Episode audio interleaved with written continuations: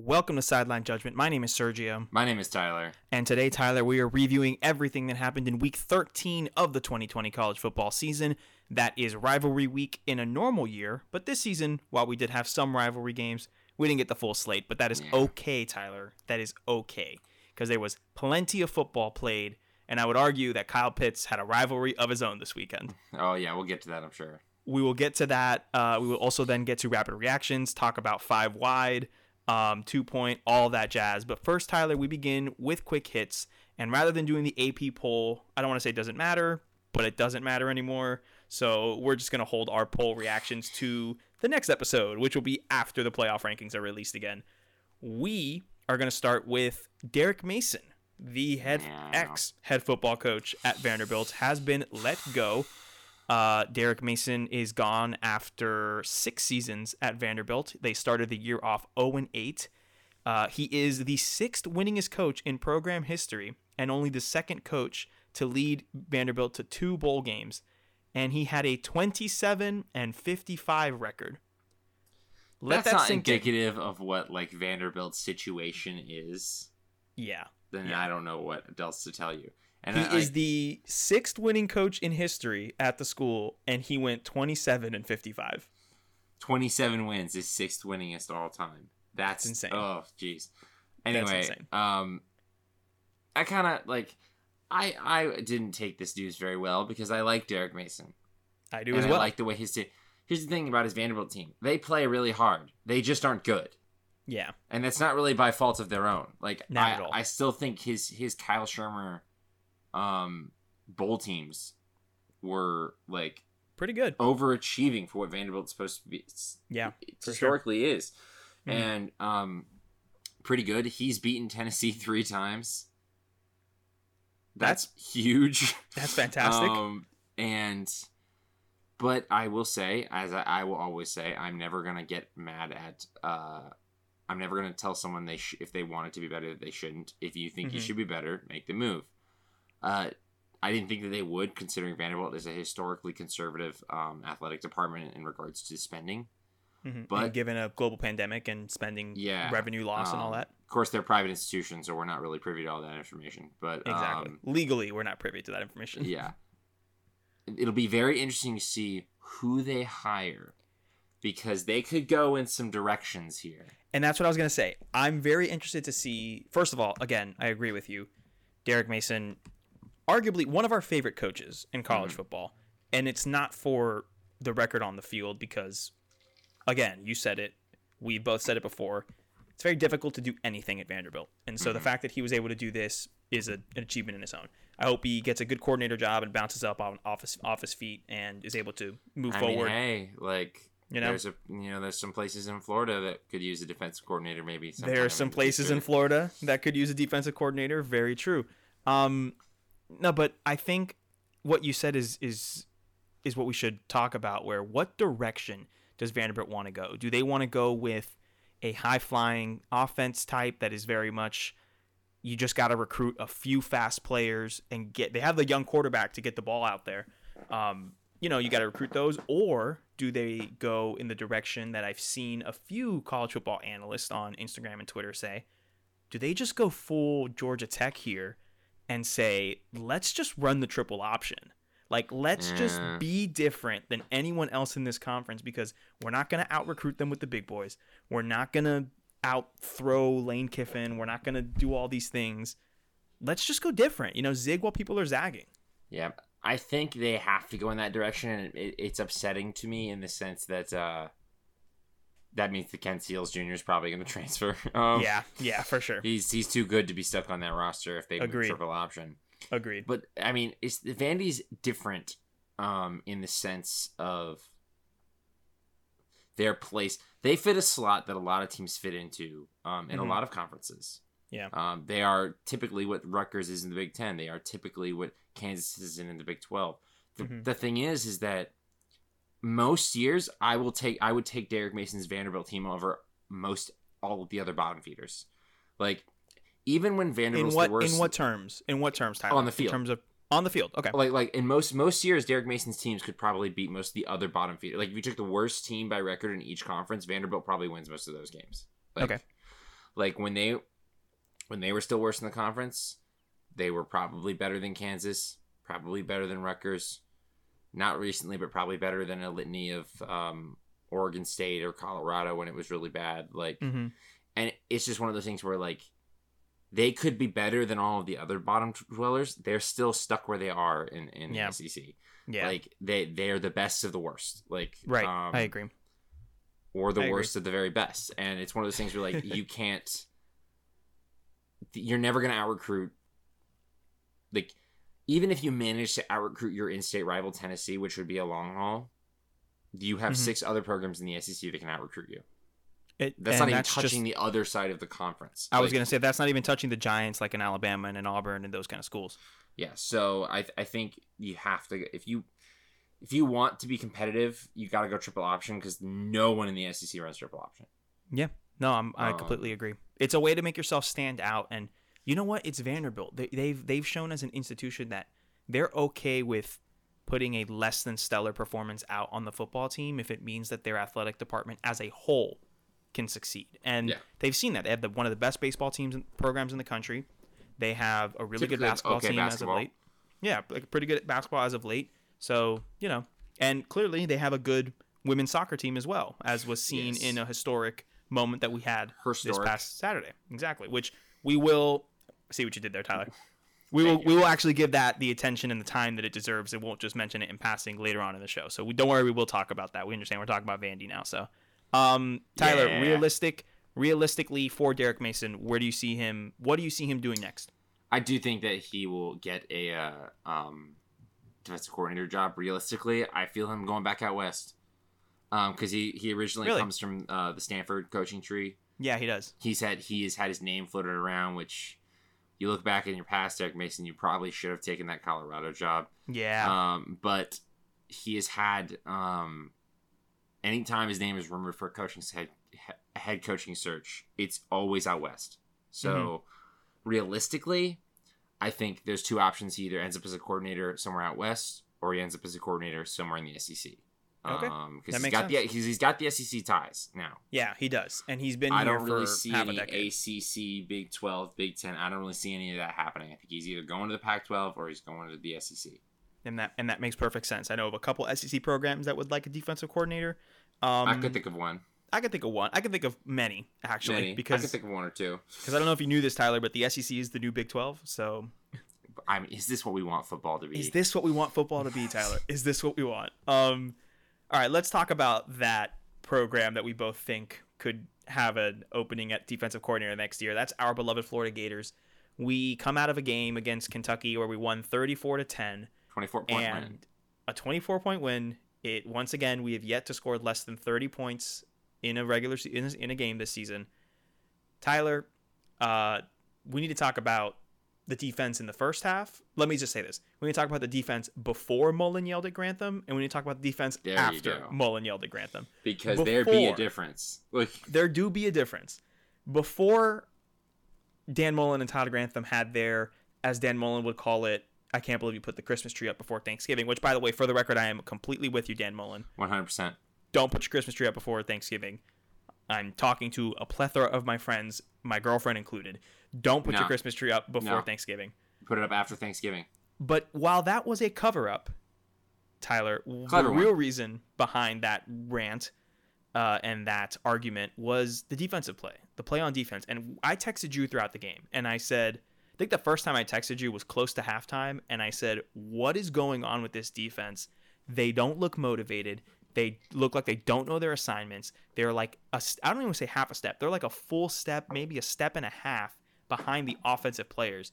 What happened to this defense in the beginning of the game? What, what like this was not a defense that it's the same problems every single time. As they're It's- not it's lining horrible. up right. Um, I will say the defensive line played really well in this game from start to finish. yes, But I think part of me thinks it's a psychology thing. All right, first of all, blanket statement: Florida does not play well in noon games. I think I No. can just say that. I think we can all Full just stop. realize that. Like all the best performances have been in the non-noon games. Mm-hmm. They just sleep through noon games, and that is should not happen. That's a it is- problem. that's the that's a problem in and of itself. But it's Mhm. also one of those steps where Florida is on track. Florida is not the machine yet. They are on track Correct. there. Like correct. I mean, we we're at the point where we're nitpicking 24 point wins, Mm-hmm. but we're still not at the, we're not at the point yet where we can just roll through these things. Right. Anyway, um, I think it's a general. It has to be, in my opinion, part of it is a general psychology thing because like early on in the season, defense could play awful and it didn't matter until the Texas A&M game where it did matter, and they lost that game. Then the defense kind of sort of buttoned down, but it wasn't like a we figured out what what the problem was. Now we just got to keep doing it. They were working through their issues, and now they've kind of figured out what their biggest like at least we have figured out what their biggest issues are um, specifically being tempo and being lined up correctly is the Yeah. big one. Um, Kyree Campbell comes back, that fixes a lot of things. Once again, their the offense continues to deliver them. Mm-hmm. Um, and I think this team, I do think the noon and game aspect does, right or wrong, have a part to play in this.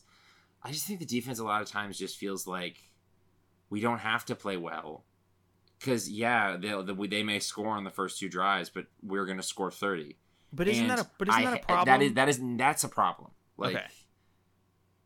I get it in the sense of like I'm not going to get upset as a fan that Florida didn't shut out the other team opponent. Florida won by 24. That's great, but you're Mhm. not trying to beat Kentucky by 24. You're trying to beat Alabama. Yeah. Um, you don't have to beat him. Yes, you don't have to beat him this weekend. You have to beat him in a couple weeks. Like, Mhm. um, so a- again, this game doesn't have to be perfect, but right. it's it's I I it's a psychology thing and that's a problem and I'm not really sure I can't tell if that's easier to fix. I mean it's it, it should be easier to fix than physicality because like you just can't if you have a physical barrier you just can't overcome it. Like if Vandy had a really well coordinated defense, but I mean they can't cover DeVonta Smith on Alabama. Like that is a physical issue that they're Yeah. not going to be able to overcome. Like they don't Right. have someone fast enough. Like Yeah. um, I don't think like physical issues create barriers that can't be overcome without Mhm. personnel. That's not the problem, in my opinion. I mean, the problem is that they're just not showing up early in games. Well, They I- haven't shown up early in a game yet this season. But but Tyler, you know who does show up when they're put in the game? The young guys. Yes. the young players, the freshmen, the sophomore, the redshirt freshmen that are put into games when Mullen is tired of the lack of effort, the lack of awareness, and he puts young guys that he recruited personally, and they go in and they have that mentality. So my thing is, why aren't you playing your best players? And we've had this conversation about how Mullen is very much a leadership person and you know, people are in his program for a while and they work their way up towards those positions. But if I have to see Marco Wilson and Stiner and all those players out there just being a step and a half behind players, and then when the ball is underthrown to the wide receiver's feet, they start celebrating like they're, you know, Yeah. Patrick Peterson in his prime, I'm going to lose it because, like, I don't think they understand that they are not giving A, their best effort, and B, there are players behind them that should be playing ahead of them. You know? And, and the reality is, is as, as I've continued to look at his defense, it used to be all all three levels were a problem. I'm gonna be completely honest. I really just think it's the secondary right now. I Like, agree. the defensive line and the linebacker core have figured out their issues. T- Tyler, who was the best defensive player in Saturday's game? I texted to you. Uh, was it uh, Za- Zachary Carter or M- Mohamoud Diabate? It was Diabate. He was Mamoud all Diabate. over the field. That He's gotten man- better every single week. Like every single week. That's a man that goes from outside linebacker to an edge rusher to drop back in coverage. The man plays all over the defense. he had a pick. He had a, He had, he had a he had a half sack. Like, there was one play Tyler where he it was like it was like a screen pass to the Kentucky receiver and a couple players missed tackles and he ran from midfield in a dead sprint to turn a 10 yard 12 yard gain into a 4 yard gain to the point where I looked at Raul and I said who was that? And I, he gets up and I see that number 11 and I was like thank you Diabate. Thank you so Yeah. much. Like it's that kind of play. And I we see those players in, in the linebackers. We have Diabate we see Kyree Campbell on the defensive line make those play. We see Cox Jr. making those plays. We see these players I don't see anyone in the secondary until after Mullen and and until Trevez Johnson, Chester Uh, Kimbrough, and Jaden until Hill these the young game. guys exactly. They got in the game they understood it and they showed that in that that Yeah. feeling. You know what i mean? The only young guy i see out there making plays left and right is is uh elam is Kaiir elam. Kaiir Elam, yeah.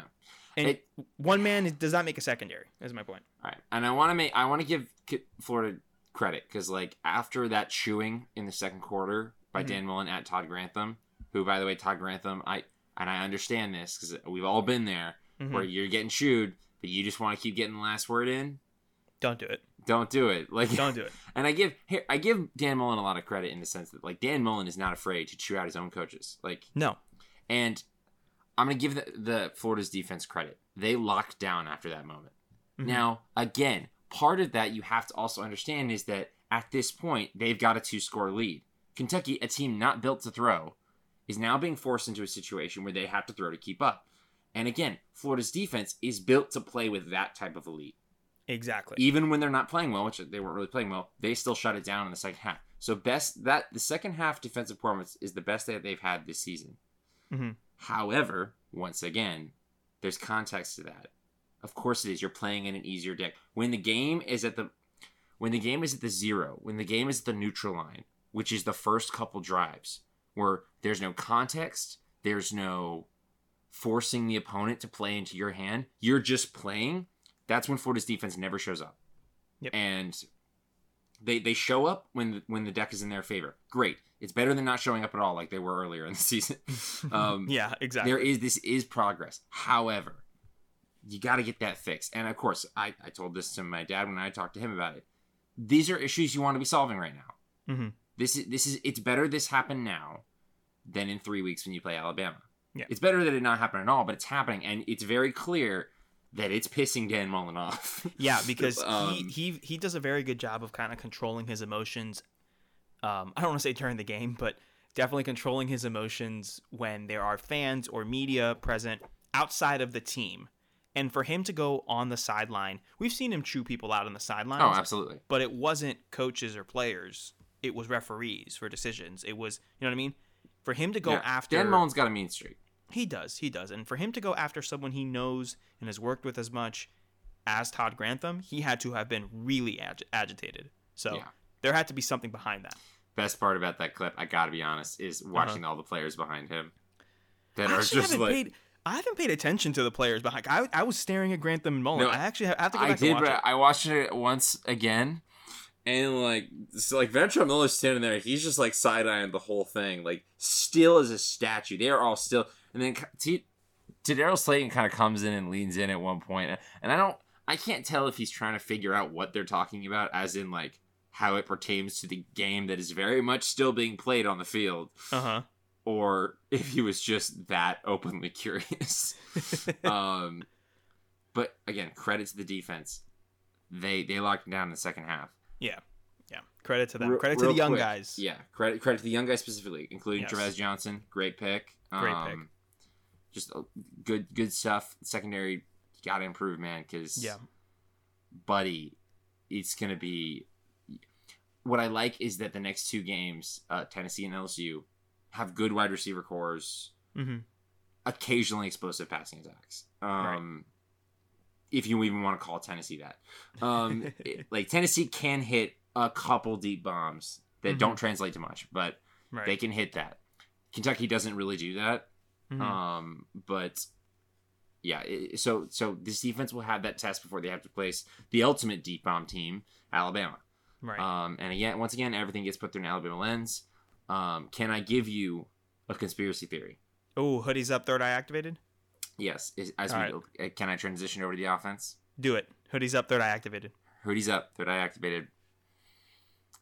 Part of me really believes that Mullen was throwing this game on offense. Oh. A small Oh. part of me wants to believe, kind of believes.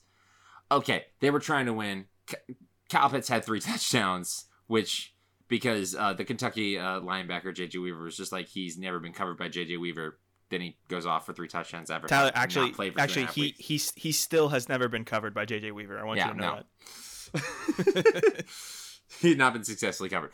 No, um, but they they scored 34 points. It was Kyle Trask's worst game, 256 yards and three touchdowns. This is Boo Most-. Me- remember when we were in college in the McElwain years? I would cry if we had, if quarterback had that stat line.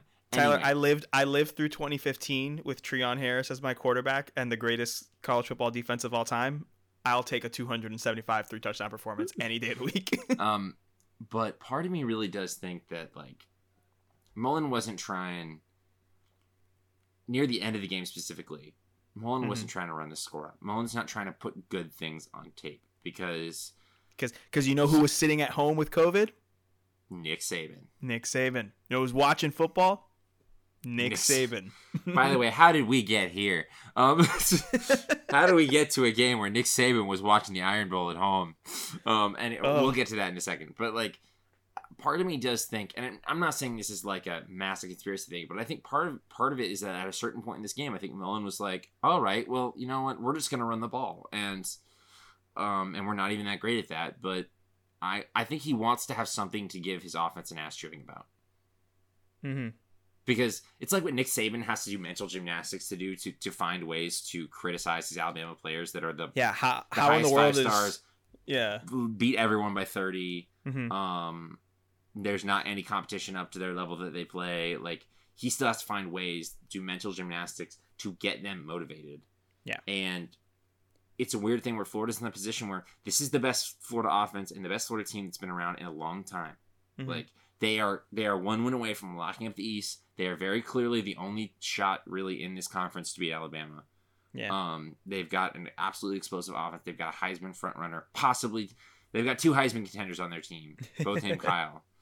Um, this is new territory for them, and I think he still wants to bring him back down to earth. yeah.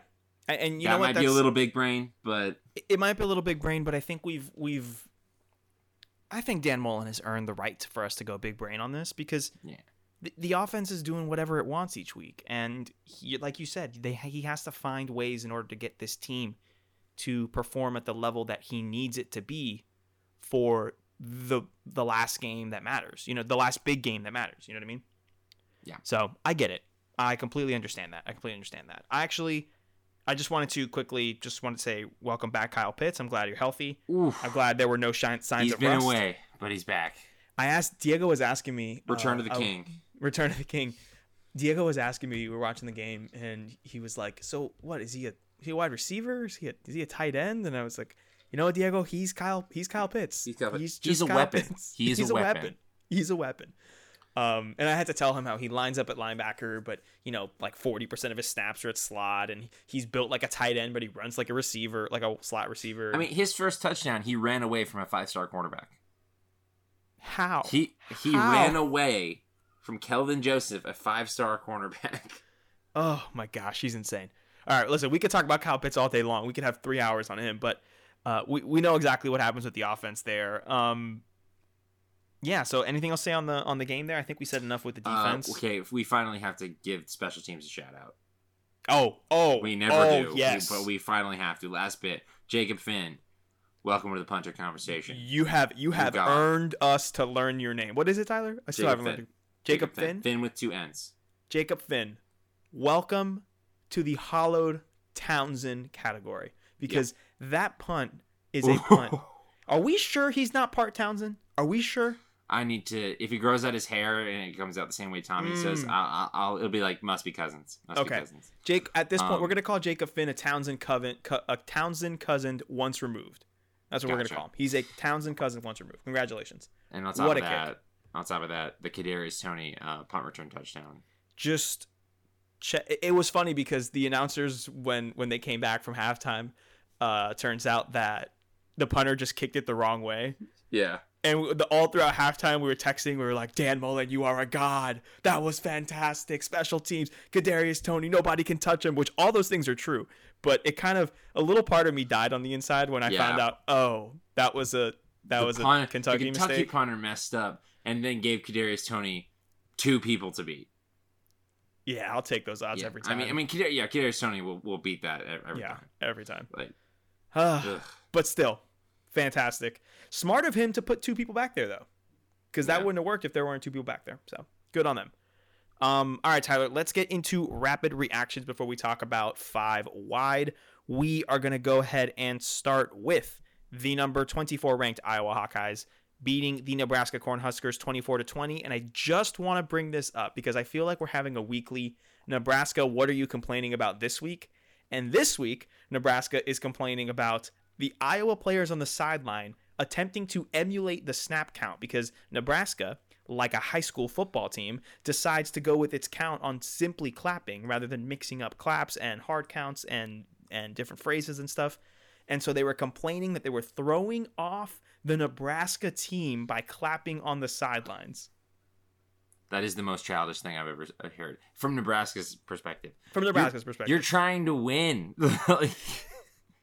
there are no fans. What are you complaining about? yeah, I, I just can't. And I, and I think Kirk Ferentz had the had the correct response to Yes, this. Like, uh, what are we did. doing? Like, are we really getting mad about this? Like, he he did pull a little bit of a of a the United States in the 80s Cold War where it's like what do we we allow socialized medicine then we're going to what are we going to do put chips into our brains and it's like I don't know how you got from point A to point Z I know the path Wait. was flawed but okay I respect the hustle it You know was I like you didn't even need to go the extra step. I think we all just agree that like if you can throw off your opponent's snap count, you should do that. yeah you know it's it's one of those things it's well, and it's not like cheating in the sense of like you know filming them at their practice or anything like that. Right. Or we're not Bill Belichick over We're not here. able to like you're it. It's happening in the game. They are across the sideline. They're about sixty yards away from you, Dude, Like, if if if I figure out that when you say Red Rover, you're gonna run a slant to the right, and you call Red Rover the next time, I'm gonna yell from the sidelines. Watch the slant to the right. It's the same thing. is Nebraska the type of people? Are the Nebraska coaches the type of people that would um like get mad that somebody figured out their tell when they play poker? Nebraska coaches were snitches in high school. That's them. Scott Frost, you were a snitch in high school. Nebraska Oh, AD, you were a snitch in high school. He was he was the guy that told the teachers that everyone was planning to skip fourth period to go on an early lunch. That's who He- they were. He's the guy at the last five minutes of the day. Is just like, wait, what about the homework? Yes, that's Nebraska. Ugh. Yeah, all right. no, We've given them enough time. We've given, just Yeah. wanted to say that's what Nebraska complained about this week. Come back next week for our segment of what did Nebraska complain about this week. Next up, uh, a school that Scott Frost once coached at, UCF 58, USF 48. And it's funny because Raul um, at one point asked me, Wow, I can't believe UCF lost. And I went, What are you talking about? No, they didn't. He goes, Yeah, USF scored 48 points and allowed over and had like 460 yards. And I was like, No, that's just how bad UCF's defense is. Yeah. Oh. Oh yeah. Yeah, I know. I know it's weird that seeing USF score 48 points and have over 460 yards, you would think they would win the game, but no. But no, Not when Dillon Gabriel's on the other sideline. not when Dillon Gabriel's on the other But sideline. I mean, Dillon Gabriel don't play defense. Dillon Gabriel is the opposite of Isaiah Simmons. He does not play defense. Yeah. Um, All right, that's all I wanted to say on that. Um, just insane how USF a bad. God, the UCF defense is bad, man. I mean, USF is not a good football team. No, Like they're they're not good at, at, anything. At anything. in any phase of the game. And you let them score 48 points. and 468 yards. Oh my god. Anyway, all right, that's that. Next up, we have Stanford 24, Cal 23. My Tyler, I just want to give you a moment.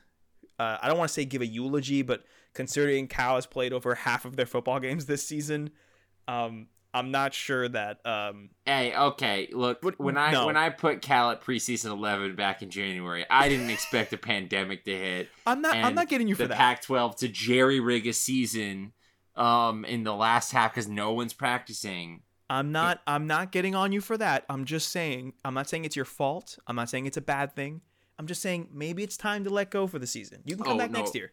Come back next year, Tyler. It's okay. Oh yeah. Well, I so I went through such a wave of roller coaster of emotions with this game, in the sense of I was so proud of my Cal Golden Bears for driving down the field in an, a masterfully executed drive by Chase Garbers. My It was. That was. Um, it was. It was. and punch it in right at the last second. Perfectly done with the clock situation. Um, was gonna lead right into overtime, but I literally said it out loud before it happened. It's like, wait a minute, he, what if he misses this kick? Doink! my father cackled. Ah, Tyler, I don't know luckily to. I was with my family this weekend, and that I every time I'm with that, my dad just likes to stir the pot with me. so what you're saying is you're blaming your dad for this. Oh no, it's entirely my fault. Um, but he didn't make it any better. he didn't make it any better. Um, I just wanted to give you that moment. Uh, I'm sorry for your loss this season. It makes you feel better. I have not been able to see my Arizona State Sun Devils play since Oh, week at all. one when they blew the lead against USC. So I guess we're even with our Pac-12 teams. Yeah, yeah, yeah. there you go. Well, well, one of my Pac-12 teams is doing real well. okay, all right. Listen, there's no need to go there. There's no need to go Okay, low. all right, no, no, come on, continue. let's continue. Um, Clemson 52, Pitt 17. It's just a reminder that uh, Trevor Lawrence is good. Oh yeah, And Hey. Mhm. go ahead. no, no, no. I was just gonna say he's still the number one draft pick. Angry Clemson is back, baby. Okay, listen. I think we need to we need to tread lightly with angry Clemson because angry Clemson leads to irrational Dabo, and irrational Dabo, while is excellent for the media in terms of getting content out, irrational Dabo is going to say something in the coming weeks that we're all going to collectively, as a country, roll our eyes at. I'm waiting for it to happen. Oh, we- I, I thought we were past that point, but you, you think that, but then you also be like, no, it's Dabo Swinney. We're not there Yeah, yet. Like, That's true. That's we're true. not. We're not deep enough into the season yet. I just put this game here to say this is the first game that they had played since the loss to Notre Dame, and um, is it? yeah, Yeah, yeah, Uh, it is. yeah, Yeah, because they got because they had their actual bye week right after that. Exactly, and then they were gonna play Florida State. Got canceled the day of, and then Right, and now here um, they are. Now here they are, and I just um they were up thirty-one to zero at the end of the first quarter. Yeah, yeah. No, they. Uh, that's another game that we saw on the on the bottom line that I kind of wanted to kind of I kind of wanted to turn the channel or at least throw it on my laptop at some point, and then I saw the score at the end of the first, and I was like, I don't think I need to do this. Um, I don't I I I, I paid this. way more attention to this game than I should have as a uh, fan of a professional team that'll be looking for a quarterback soon. Um, Ah, Ah, yes, So yes, yes, yes. gotta say yes. I, I like what I see. of as course. I've liked for the last three years. noted, Like- noted, noted. Kenny Pickett fan Tyler K. Williams. Yes, of Mm, course. yeah, no, Um, that moving forward. wasn't his fault. Interception Wasn't wasn't, his his fault. fault. Moving forward, Michigan State 29, the number 9 ranked Northwestern fighting Rece Davis is 20. It looks like uh, Rece Davis may have um, may have skipped a game here. Probably, you know. This was this was I don't want to say slugfest, but it definitely was. I'll Um, give this game some credit. There was more scores in it than probably people would think. But there were and and Michigan State came out to an early lead, and I'm very surprised that they held it because Tyler, I don't know if you know this, but Michigan State's uh, uh, what's the word I'm looking for? Uh, they're bad, and so the fact that they were able to hold a lead against a top ten team that, while yes, they may not have won their games in the most convincing fashion, and yes, they do play down to the level of their opponents every single week. I thought that they were gonna have enough Rece Davis in them to go ahead and pull this out by a possession, and I was wrong. uh, I think that they just took one look at Michigan State's uniforms and just said, "Nah." uh, Michigan State's uniforms suck. By the way, They're pretty bad. I don't know. They need a rebrand. They need a rebrand over there. Well, that see that was the rebrand, and I didn't think they needed a rebrand, and then they tried to rebrand with that, and I'm like, why? Like They need they need um, another rebrand. Oregon looking ass. like, It's like great value. Oregon. It's great value, Oregon. oh, it's not. I don't know about that. It's knockoff Oregon Great- value. Exactly. Exactly. Um, Tyler, number nine ranked. Jor, I put number nine. Um, I put number nine for Northwestern. I meant number Northwestern eight is number eight, but My bad. Number nine ranked Georgia, forty-five. South Carolina, sixteen. Um, okay. So about JT Daniels. Okay. we are seeing now in the highlights of this football game I watched. We are seeing now that JT Daniels confirmed was the right man for the job. The playbook is opening up a little bit. Yeah. It's it's slowly expanding. I don't think at the rate that Georgia fans want it to expand, Yeah, but I think at the right rate. At this point, at the beginning of next season, with JT Daniels presumably keeping the starting job, now that D'Wan Maybe Mathis has decided to transfer. maybe that's why uh, Georgia is is very slow to open up the playbook because uh, Because they they know don't that want they JT have- Daniels putting on a lot of tape. That's what I'm thinking. That's what I was thinking. That was a hoodies up, third eye activated moment there because they know he's going to be a starter next year now that he kind of proved it in practice and all that and stuff. And I don't know why you lied about him being healthy because that's the only explanation that I'm taking. Don't try to change my mind because if I'm you knew he was this good, you would have played him this early uh, or earlier. So I'm with you. And that was going to be my point where I think they're holding the playbook a bit more. They're slowly expanding it. I feel like we may see it a bit more in whatever bowl game they play because they're going to want to end their season on a high note and give the fans something Mhm. to go into the end recruits to go into the off season, and then next year they're really gonna boom open the doors on that play. Georgia's gonna be a good team next year. Georgia's Yeah, gonna be they a will. good team next year. I mean, it's um, hard. It's hard to not be good when you consistently have a top three recruiting class. players, like- you know, Um, I will say, I mean, there's not much for me to take away from this game because uh, South Carolina's had their head coach fired and all their good players opted Yeah, out, and yeah. like nothing. they there. don't care. And Georgia won this game almost exclusively by running the ball. And Yeah. Yeah, but they had. That's the thing. That's why I meant. That's why I mean they are opening the playbook slowly because they had moments where they would allow for things, so Yeah. different passing plays to open up, and that's what I meant. Yeah. All right, let's keep moving. Uh, Indiana twenty seven, Maryland eleven. Uh, I put this here because Taulia Tagovailoa had three interceptions, and that made me very sad. because he couldn't see the Indiana players because of the camo uniforms they were wearing. Wait, they were wearing uniforms? I just saw floating helmets personally. I, I didn't even see. I didn't see. How, it, it was wild. I just saw face masks running It- around. it- it's crazy, like how Taulia is able to throw interceptions when nobody is playing defense in front of him. um, no, I mean credit to Indiana for winning a game in those things. Like, um, is it? This again, is the uniform. turning point of the season was the decision not to wear them against Michigan. That's what I was gonna say. because you wore them against Maryland, a team that you could beat with a bad performance. And Michael Penix Jr. hope he's okay. Yeah. Mm-hmm. uh, went out with an injury um, when they were up. They kind of just cruised away with the victory. They need him to come back though if they want to continue to be good because he's very much a blueprint of how they Very win. much so. Yeah. Like you said, they're a very vertical team and he has the arm to be able to deliver those balls. Yeah. So um, moving on, Oklahoma State 50, Texas Tech 44. Welcome back, Big 12 football. Yeah, this is what I was Welcome back. We what, what what is all this about? The defense is improving and Matt Campbell bringing defense to the country. Throw all that out the window. We don't want to see that. I feel Tyler. like Is this what we want football to be? feels like 2016 again. Is this what we want football to be? Absolutely. The answer is yes. all the time. Of course we do. Of All course, the time. You're like right. basketball on grass. and like you seem sounds like you just took basketball, a great sport, and improved it. Like, Yeah. um, Sounds fun to me. I mean, it's basketball, but with hitting, I'm there. yeah, I. Yeah, this is old school Oklahoma State, Texas Tech, and uh, Yeah. It was fun. it's fun, Fun. a game to watch. It's a fun game to watch. It was a it was a game that I watched the highlights, but it was a game that while it was a noon slot, and so while I was watching the Gator game, they would cut in with these scores, and I was like, oh wow, okay, Oklahoma's up 17. Wait, hold on, Texas Tech is up three. Wait, hold on, Oklahoma State. It was one of those back and forths. I love it. Love to see it. Uh, Tyler, in a battle of two teams that used to be good but are now pretty bad, Penn State beat Michigan 27 17. Tyler, Jim Harbaugh to the Lions, baby. you are not wrong because that's where I was going with this. Hoodies up, third eye activated. The Lions fired Matt Patricia after Thanksgiving. Um, yeah, Tyler, I don't want to say this is the nail in the coffin because I don't think optics wise they're going to want to fire Harbaugh. I Him think, going to Detroit would be the perfect save face for Michigan. boom, boom They don't both. have to fire him For both. Mutual parting of ways. This is a mutual parting the of ways cleanest situation. cut you could ask for. You are on the phone Mhm. with the Ford fan with the Ford family in Detroit Yep. every freaking day from here on out. Let me just say how pathetic of a game this was for Michigan. Michigan's defense gave up 27 points and lost to a team whose only offense is the QB run game.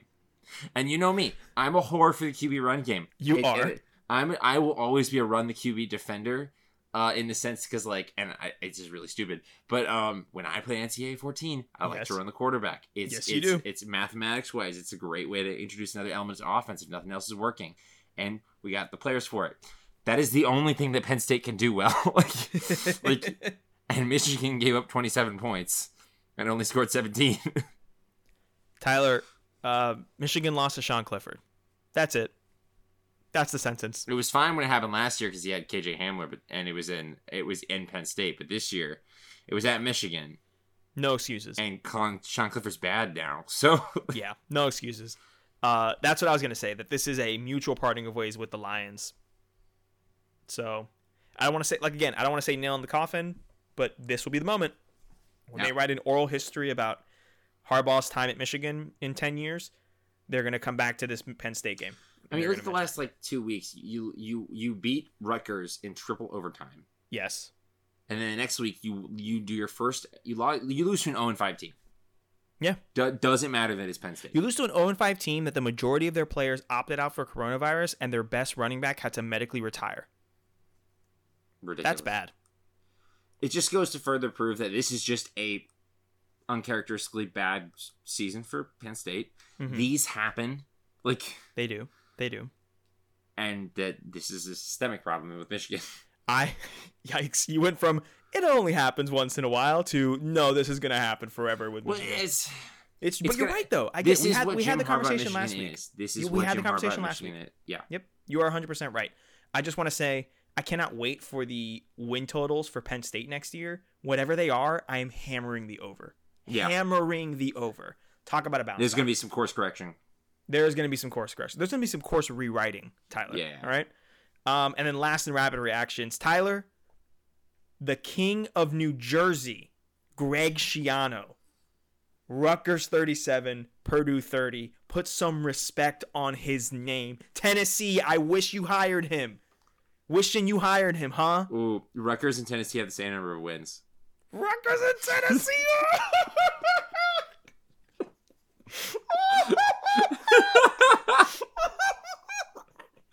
Oh ladies, ladies and gentlemen, I got him.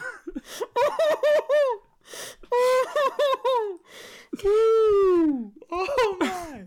Oh, oh, that took me out. Oh, that took me out. They both have exactly two wins. Oh, oh man, I wish they would have beaten Michigan. Oh, I wish they would have beaten Michigan. They have so the same number of wins as Michigan. I wish they would have beaten Michigan. Oh my. oh Ooh, oh boy. No, Rutgers, not- I don't, I don't know who does, I don't know who you play next week, Rutgers. I need you to win because we will take care of business for you. I have to. promise. We will beat Tennessee. I If Florida promise. you plays. Tennessee, we got that covered. Wait, Oh, shout out to Rutgers. Shout out to Greg me I'm pulling up the Rutgers schedule. I have to know. We need to know. Um, oh my! I bet you Tennessee really is wishing. Oh, they're Greg playing. Penn State. It's doable. It's doable. It's doable. it's definitely doable. Um, the transitive property tells us that since Michigan could beat be done. Rutgers and Penn State beat Michigan, Rutgers needs to beat Penn State to finish the trifecta. That's what needs to okay. happen. Oh, oh my!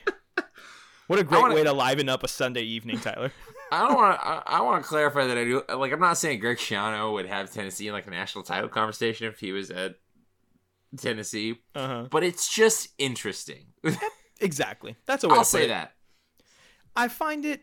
I just find it funny how that makes it's no damn sense. Compels me though. compels me though. oh man. All right, Tyler. Let's just go quickly into five wide here. Um, I do want to acknowledge, Tyler, my sincerest congratulations for having the first ever sideline judgment sweep yes, let's go. in which you got all five five wide games and you also got your two point conversion. Let's dive into these games. It's good to be the king. You know, you know, you you and Greg Schiano have some fighting to do because, as we know, King in New Jersey, Greg Schiano. Um, first game Friday, Friday at noon. Just mm, love that phrase. College football on a Friday at noon.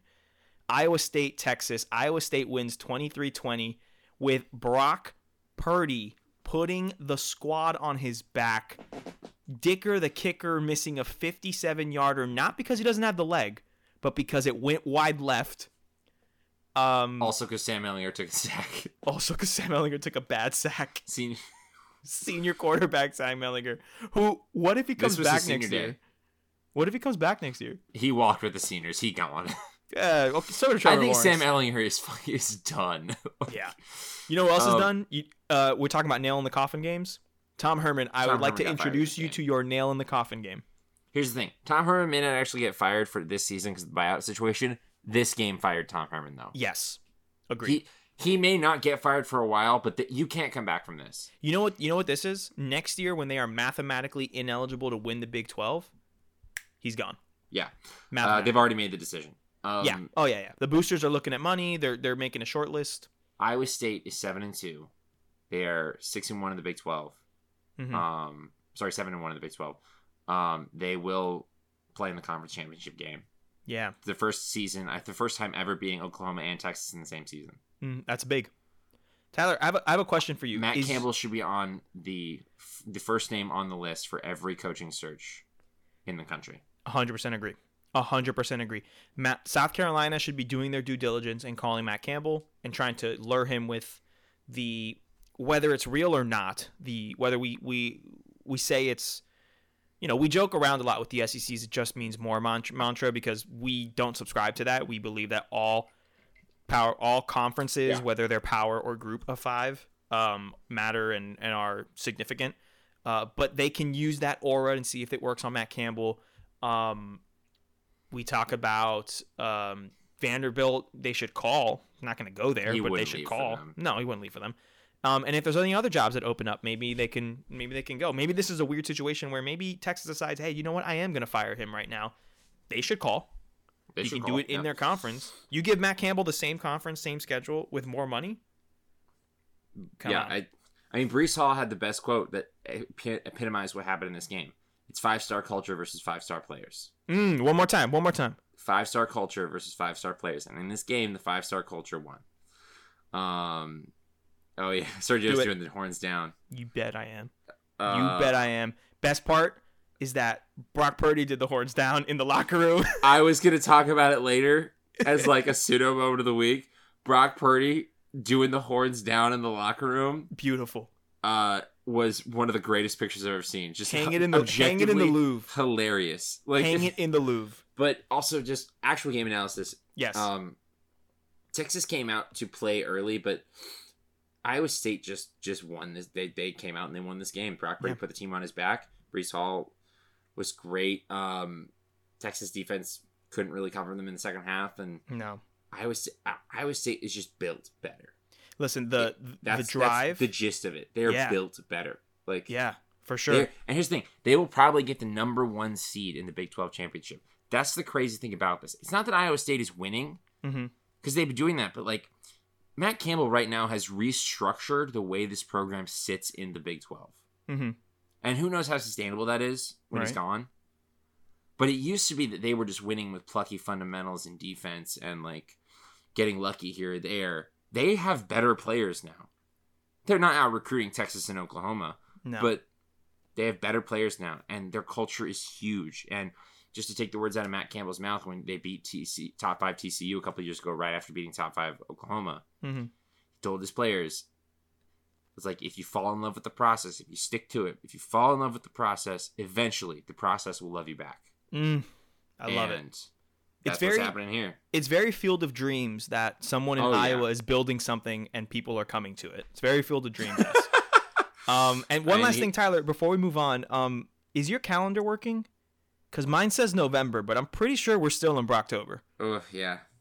Don't I tell to do Iowa. State what month it is. Just it's, Um, it's they're, they're living in Brocktober right now. It's perpetually Brocktober Yeah. in Iowa State, um, in Ames. Tyler, again, we have to go to a game, man. We have to go to Ames. I, I have to go to a game and, and we have to go to Ames, I and have then to go to a game at Jack Trice Stadium. and then wherever we go, wherever Matt Campbell goes, we have to go to a Matt Campbell game and just I preach the gospel of Campbell is what we need to preach. it's what we need to preach. Give Yeah. me the give me that three five whatever defense he runs. That's what I want. Yeah. All right. Uh, next game, it was another Friday game. Notre Dame took on North Carolina. Notre Dame pulled away late in this game, 31-17, but this was a close game Yeah. throughout most of it. And North Carolina played much better on the defensive side of the ball than I anticipated. I agree. But Notre Dame defensively just one of probably one of the the second half of this game is probably one of the best defensive showings of a team Mm-hmm. all season. Yeah. North Carolina, if they can do one thing, it is score. Sam Howell can throw the ball. They Yeah. can they can beat you in any way they want you to. They don't always, but they have the weapons. mm-hmm. And Notre Dame just shut them down. Well, I mean, this is a this is a this is a team that was it last week or two weeks ago. Notre um, North put Carolina. like sixty points on Wake Forest. or yeah, something it was like it was a basketball score. It was like sixty four to fifty eight or something, and yeah. they held them to seventeen points in a fantastic second half. It was it was really good. It was really good to see. And again, man, freaking Ian Book, man, him and his spell book, just running around. He he is. There were some plays that made no sense. I gotta be honest with you. here's the thing. Here's the thing with Ian Book that it's crazy how well he can scramble out of the pocket and keep plays alive. He should. This was a part is. of his game that was non-existent last year. I I think that's the big difference. Yeah. Um, that's the thing. Other Notre Dame teams of the past, especially the ones that he's been on, have been like good, but they're just kind of they're winning games. Right. They're ju- they're just not losing. Is the And look, thing. I think I think more than that, it's they they built a culture. Brian Kelly built a culture around having a good offensive line, establishing the run, and throwing play action. Yeah. Now that he has a quarterback that can not only do what he wants him to do, but he can also take those huge, fast wide receivers that he recruits in Middle America, coming out of Iowa and Nebraska and Kansas and those kind of states, um, and he can put them out there and have Ian Spellbook running around and creating plays that you know typically would have resulted in either a sack or the ball being thrown away or maybe you know a rush and something something bad for the offense. He now has Ian Spellbook to go out there and create the plays from happening. We talk about that a lot with Pat Mahomes, and please, I am not comparing Ian Book yeah, to Pat right, Mahomes. I understand. Uh, I know you get it, but for listeners, this is not what's happening. But there is a little bit of Mahomes in him where Mahomes has that same innate ability to scramble. He knows when to scramble. And that's Yeah. just as important as the ability scrambling to is a gift. Exactly. Yes. I think people uh, people just like they do with big arm quarterbacks, they um, mistake the ability to throw any type of pass with Yeah. the understanding of when to throw any type of pass. correct. Correct. Those are not the same thing. Scrambling is the same thing. Being a mobile, qu- mobile quarterback does not make you a good scrambler. Agreed.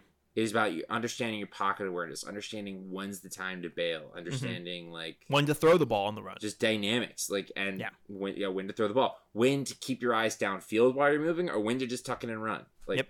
and he's got it's a, it's a skill, and he has gotten way better at that this year than any other. That's the biggest change in his game. I think you, Yeah. you were so right when you said that. and that's that's what's turning Notre Dame from an independent school to a potential ACC champion and playoff appearance. I, can't hate, believe I, hate said this. that. I hate this. I We're hate gonna move on. We're gonna move on. Um, for the Iowa State game, we both get points. For this game, Tyler gets the point. I went with North Carolina. Second half let me down. The Iron Bowl, the second biggest rivalry in the country. We will stand by that statement till we die. Auburn versus Alabama. Bama wins it 42-13. The game had a slow start to it. Mhm. Game had a slow start to it, but once Mac Jones uh, kind of got his feet under him, that was it. It was over. Once Yeah. once Bama started throwing the that was it. It was done. I, I I don't have much to say about this game. It played out pretty much the way that I thought it would. Yeah, exactly. Yeah, it played Right. well. It, it if if all, the only thing that I kind of didn't think would happen, I thought Bama would score faster. Uh, Yeah. I didn't I didn't think it would take into close to the end of the first, early second quarter for the scoring to start. But it is what it is. But their first score comes on a DeVonta Smith like long touchdown. He didn't even do anything. He just ran vertically. He, Usually, when somebody Smith. gets as wide open as he does, you expect, oh, we're gonna watch the replay. He there's gonna be a defensive breakdown in the sense Mhm. of like somebody's gonna get confused, or he is just gonna Van Jefferson and mark someone. Mhm. Um, they're gonna he's gonna take his ankles and sell them on the black market later. No, he just ran past him. And here's the thing: this is a bunch of people that's saying this is where the NFL people join the chat and say, "Oh, well, he can't do that in the NFL, this and that, whatever." It's like, yeah, I know, I get it. There's better play. Wow, shocked that there's better players at the professional level than there are at the collegiate. But it doesn't okay, take let's away. go look at the other 29 DeVonta Smith touchdowns. like, it doesn't take away that DeVonta Smith is Usain Bolt in cleats sometimes. Like, Yeah. sorry. Oh man. So we both get the points on that one. Easy. Uh, Nick Saban was not on the field for that, but once again, did not matter. He had COVID. Hope he feels it's a, better. It's a machine. Did you It is see? a machine. It is a machine. Did you see what he said? Um, did you see what he said after the game? No. Okay, so someone asked him about watching the game on TV, and he said, I think I yelled at the TV a couple of times. A couple times we made some mistakes in coverage. A couple times we missed some tackles. A couple times when Mac didn't throw the ball to the guy I thought he should have thrown it to. So I guess it was more than a couple. it was funny because that was like Nick most Nick Saban's. Saban thing ever. It was Like, Nick Saban's like unique way of trying to be funny. It was cute. I, I guess kind of. yeah, Yeah. right. It was a little I cute. would pay so much money to watch Nick Saban watch just a random football game, not one that he's affiliated with at all. Like, I want him to watch a Pac-12 after dark game that has no playoff implications. yes, That's what I want. I, I watch to sit Air- in that room with him. I want. I want to know what he thinks. I want to watch Arizona I- State Utah with him. Yeah, That's what I want to see. All right. Uh, to the best rivalry in college Absolute football, best rivalry. the Egg Bowl, which should have been played on Thanksgiving, but whatever. Ole Miss, oh, So mad. I know, taking on Mississippi State. Ole Miss 31 24. We both get the points on that. We picked Ole Miss. Tyler, I want to point out three times in the first half, Lane Kiffin did Lane Kiffin things by calling just just a go route, a, a DeVonta Smith, if you will, just a go route, just just go deep. Nah, and just- Matt Corral threw it deep. No, that that's that's that's not a DeVonta Smith play. That that that's a Spurrier play. That's a Spurrier play. that is a Spurrier staple. It's like just run that way and just he'll throw it to you and you go catch it. Like It ain't you that know, hard. It ain't that hard. I did see. So I do actually believe it's not that the great coaches like. It's not that, that football is a difficult game. hmm It's that is that great coaches. It, football's an easy game. and Great coaches make it even easier. Yeah. like- Yes. Like Agreed. A hundred percent agree. I, I just, yeah, it, Ole Miss. It's funny because I still, it's. It, this was a weird to watch this because like Lane Kiffin and Mike Leach like don't hate each other. No, um, no, they but don't. like all of their players hate each other. Like, oh yeah, they they um, both they're this, jumping this into game this still means a lot to these players. Like, Yeah. for sure. and, They they jumped into this rivalry, kind of. People were like trying to see them to be like, oh, they're gonna hate each other, and they're like, no, we're both pretty laid back, but their players are the opposite. Yeah, and Yeah. I will say it. We we've come full circle on the whole Mississippi State thing, where it's like started off great, absolutely was terrible in a little bit. Now with Will Rogers at quarterback, I think Mississippi State is figuring out like they're they're they're finding something. Like yes, so they they are the definition. who knows what that is going to entail? Well, the thing that's the thing. They are the definition of addition by subtraction, because Mm, they got rid of a bunch of players. Um, I think they fielded like 50 scholarship players in this game, and they were competitive. In the last game, what they played against, what is it, LSU? I think they they fielded 47 or below the limit, and they were competitive. So even though they don't have as many players right now, they have the players that Mike Leach was wants there, and I think Yeah. that's important. So next year's definitely going to be a better season, and we're starting to see that groundwork be laid now. I'm gonna let me float something to you real quick before I move Yeah. on. Mhm. Who are you taking when we we have this? We will definitely have this discussion multiple times Mm-hmm. um, in the off season.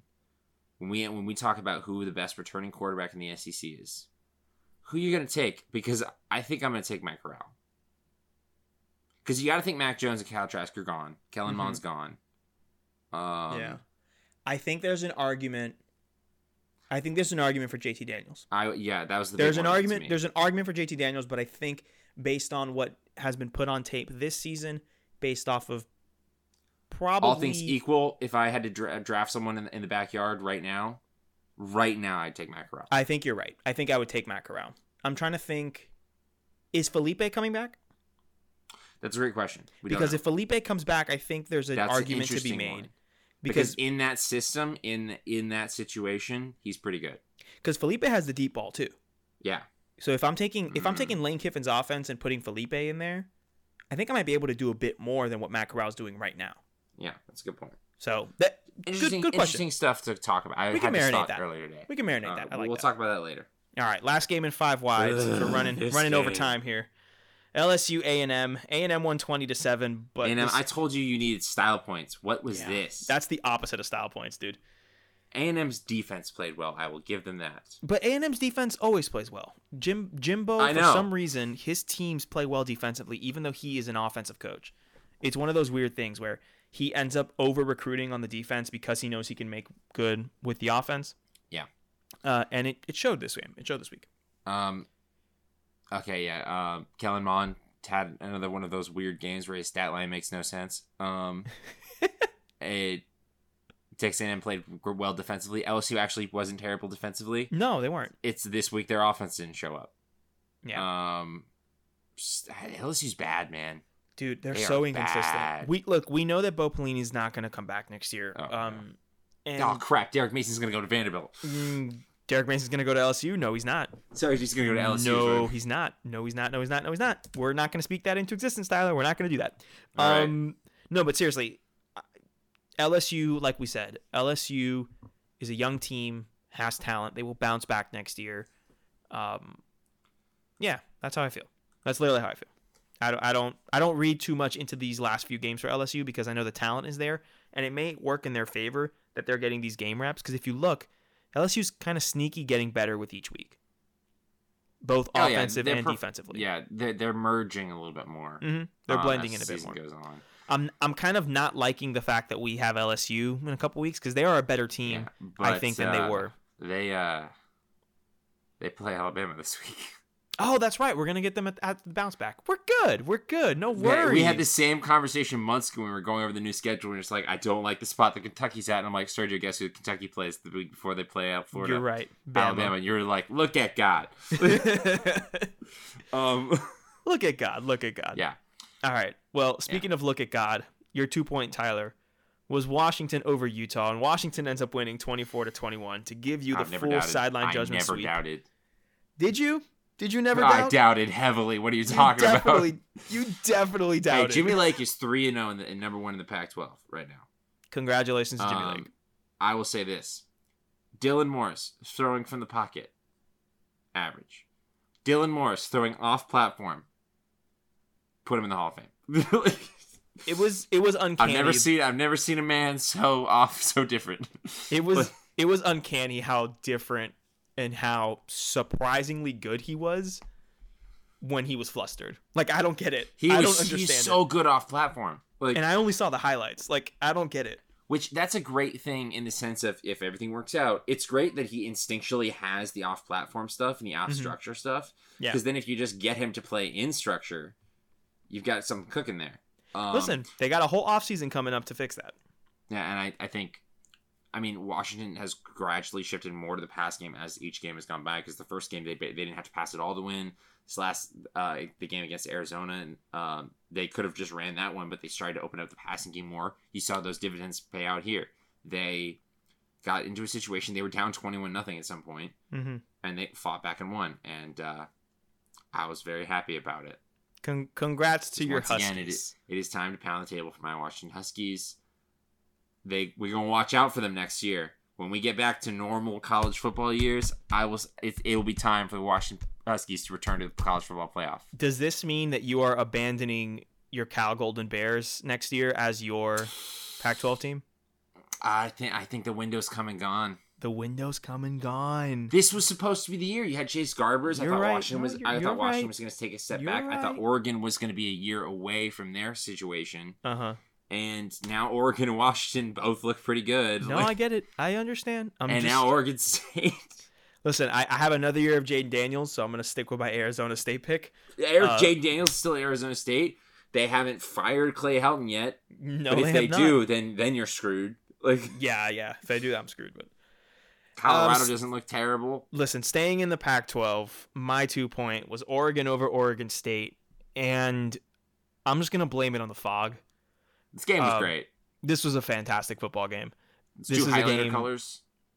The color rush was back. We didn't know, yeah, but the most highlighter orange up against the most highlighter yellow green I've ever which was seen. which was actually great given the weather because I could see the teams. because you can actually see what was happening. It's like they look at the forecast and kind of got together and said, "We're just gonna do this, you know, for the fans, for the fans." hey, I I was appreciative of it. Like Um, what did we call this game? The Platypus, Platypus Bowl? Bowl. So the Platypus Bowl, Oregon had a what twenty two point lead.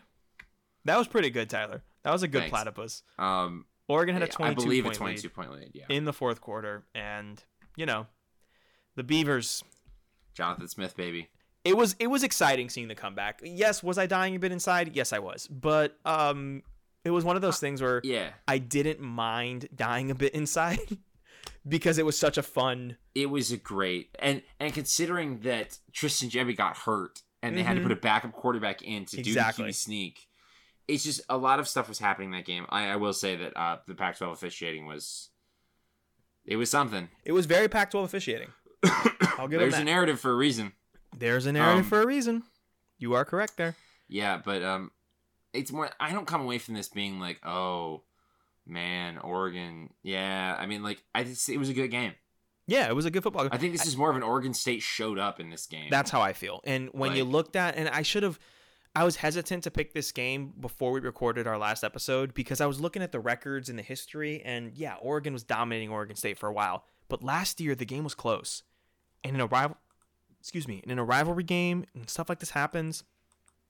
You never know, man. You never ever know. And this was a year that kind of came back to bite me in the butt. So it is what it is. It yeah, takes it did. It takes our score to Tyler 50, Sergio 45. I definitely lost ground on this.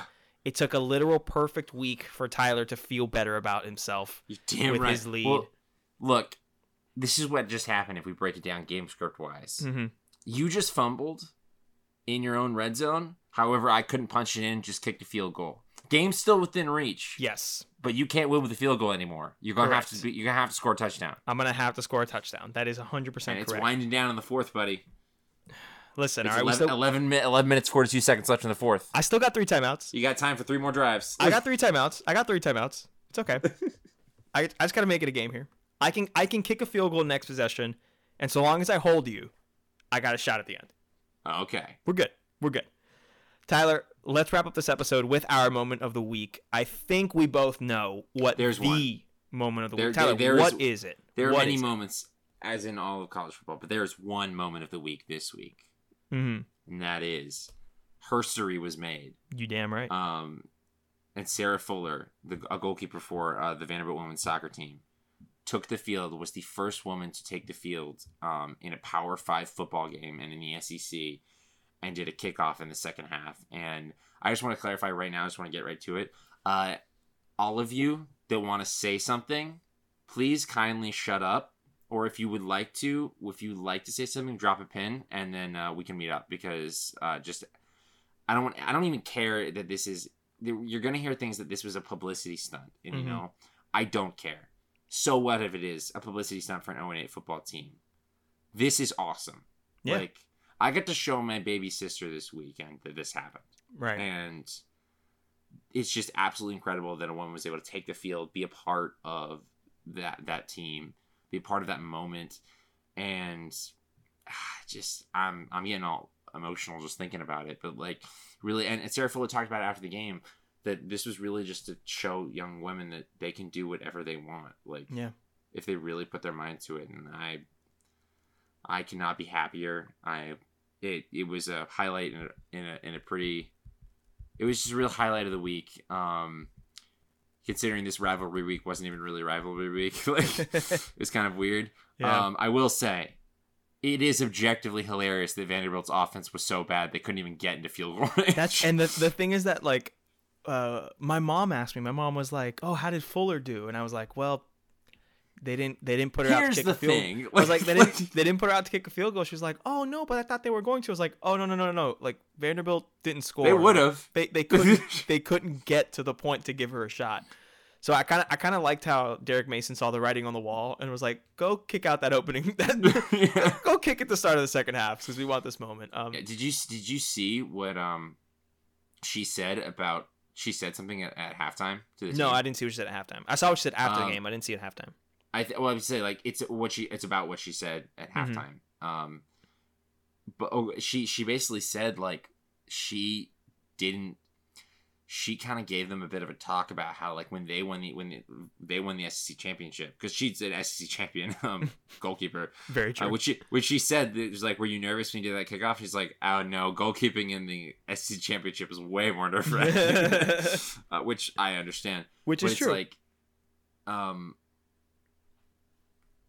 she was like we when we won that championship a large part of it was the fact that we were and anytime a good thing happens we're cheering we're, we're invested on the sideline we have energy we're and she's like good things happen on to, to Vanderbilt on defense and like she's the only one clapping her hands Hmm. and like she apparently gave them a bit of a talk about how like we need to hold each other like we're all teammates now like we need to hold each other accountable when we do good things we need to be a part we need to lift each other up yeah. be a team. And apparently, like now, I don't know how how that fell on the ears of an 0 8 football team. Um, I gotta be honest, like, yeah. uh, but apparently, some of the coaches came up to her afterwards and had at, were told her that like that is what they had been hope wanting to get across to. Yeah. and they're glad that she said it. Which like, I mean, that takes guts too. Like that takes it regardless takes of the gender divide, like getting Mhm. up in front of a team that you just joined. Yeah. like and saying, "Yo, you guys are to do your job." ooh, pretty bad. I like But- that. I think I think uh, I saw a sign on game day. It was one of those things, you know, people have the signs that they go in now the Yeah. pandemic. There was one that said like something about a girl dad, and like I every time I saw they they would cut in or, or they showed the squib kick, which by the way, Raul and I executed. When the when the kick happened, Raul and I looked at each other. We were like, "Oh, that wasn't very good." And then when I watched it again, I realized it was a designed squib kick. Like the team was d- that she did her job. It wasn't that job. She, wasn't that she did wasn't good enough and they kind of threw out there for no reason. No, no, no. She did her job to do the squib kick. And you look at the coverage scheme, they did it right. Like so there's that. But I I found myself throughout the throughout whenever they'd cut in and stuff. You know, we are we are too young for children and we will not be having children for a long time. But you know, I found myself having like if I was to have a girl, this is what I would want to show her. You know, I don't care. If Yeah. she, I don't care if she plays sports or not. Whatever. Just it's it's not even a sports thing. It's a you can literally do whatever you want, and that's the example that we should set. We have little sisters that are close to the same age. We, you know, maybe maybe one day we father to some daughters, and we want to give that message across. You know, that's that's what we Yeah, want to talk. About. And it's more than anything to me is the fact that this is not even about. I, I think with with this kind of stuff, I'm always this kind of proponent of like the importance of it to kids is not so much as the stated stuff. It's that hmm when my baby sister my daughter is going to see this at such a young age, it's the whole thing that it it won't be a big deal to her Right. like and that's the beauty of it like just for example pulling it out of sports for a second um when we are joe biden was uh came president-elect and did his acceptance speech you watch it uh we, my family watched it because you know gotta keep up on the, what's happening in the world Yeah. um but um kamala harris uh, was giving her this speech before joe biden took the stage to accept his like nomination uh and I was looking at my sister and being like, "That's see, this is our first woman vice president," and like, Mhm. that is such a big moment. I was saying you can do whatever you want, and it's like Emma, a nine-year-old at the time, it didn't phase her. Yeah. I think she was just like, "Yeah, I mean, like, why wouldn't it?" like, and that's that's the that's the beauty of this moment is Right. that kids that see this, that's gonna be expected. It's gonna be it's gonna be progress, and that's just yeah. Yeah. I had to get all big brain and all emotional about it. No, but that, I mean that's a, a big deal. it's a big deal to, and rightfully so to go big brain because hopefully one day we see these things and we don't have to go big brain. Yeah. And that's kind of what we're seeing from that younger generation where us as adults now are looking at it and we're like, oh yeah, this is how it should be, you know? So very if glad Florida to have can pull. If Florida can pull a dental school student um, to be a holder yes. and execute a trick play from somebody who was bagging Publix bags a week prior, Mike McNeely. we could. Well, a woman, a, SEC champion soccer player can Yeah. ball. Florida, which is having its down, it's having a downside on on our foot on our soccer program, but it's okay because we'll get back there. We'll get back there. Yeah, yeah, yeah. School that produced Abby Wambach we'll definitely get back there. Becky Burleigh will get back there. Yeah, Yeah, for we're sure. Good, we're good. We're good. Um, I keep forgetting Abby Wambach to Florida. Tyler, do you do you have anything else you want to say, or do you want to wrap this episode up? With Uh? I want to go back to my pseudo moment of the week and just, Do just it. wrap this up with a college football thing that uh, Brock Purdy doing the horns down in the locker Mhm. room. That's kind of my moment of the week. Just like, just if you guys get to see this picture, we'll try and retweet it. Like, it's just the most perfectly horns down picture ever. It's fantastic. Like, it's angled correctly. Brock Purdy's looking straight at the camera. He's clearly lost his mind. Um, and just it was great. And Yeah. I just seeing all of the video clips on Twitter of the Iowa State locker room celebration. Yes, That's why you love this sport. That's why you love this sport. They are fantastic, man.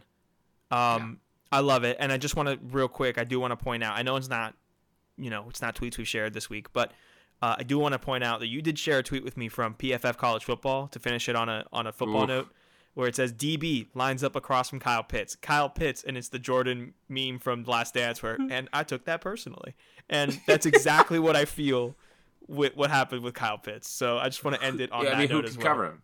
No one, no one can cover him. No one can cover him. I this may be. It's definitely hype. I'm definitely exaggerating here, and I'm Mhm. Definitely forgetting someone. And I'm not the most knowledgeable person on the entire history of college football, but I don't know if I've ever seen a more dominant tight end in college. Like people are gonna say Gronkowski and all these and and all these things, and I'm like, those are dominant tight ends in the NFL. Correct. That were good play, but I'm talking about a reign of dominance in college. Like who is has remotely been able to stop Kyle. Kyle You can't Pitts? cover him. short of sweeping the leg.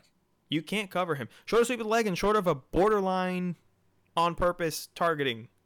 Yeah, Border, you know? yeah. So it's incredible what he's doing, man. And I wish that we had. Part of me wishes I'm I'm doing a project for school about the history of national champions in college football, and one of the things I've come across is Heisman winners. And in the 21st century, it's been all quarterbacks and I think two running backs, three running backs. And since like the 80s, there hasn't been like a non-skill position player. And tight end, while is a, it technically is a skill position, like I think the only the last tight end to win it was like in the 40s, and so it's Yeah. like you know it, it Yeah, definitely wish he- deserves conversation and one of the best I, players. I wish the- he. I wish he could win. I wish he I could just- win too. As Yeah, do I. mean, All right, Tyler. Think it's a good moment to wrap it up there. Uh, we will be back this coming week with a preview of everything to happen on week 14 because, you know, college football has a super long week this year and schedule this year, and that's what it is. Um, this has been another episode of Sideline Judgment. My name is Sergio, my name is Tyler. and we are not biased, Tyler, but Kyle Trask for Heisman. Kyle Trask for Heisman.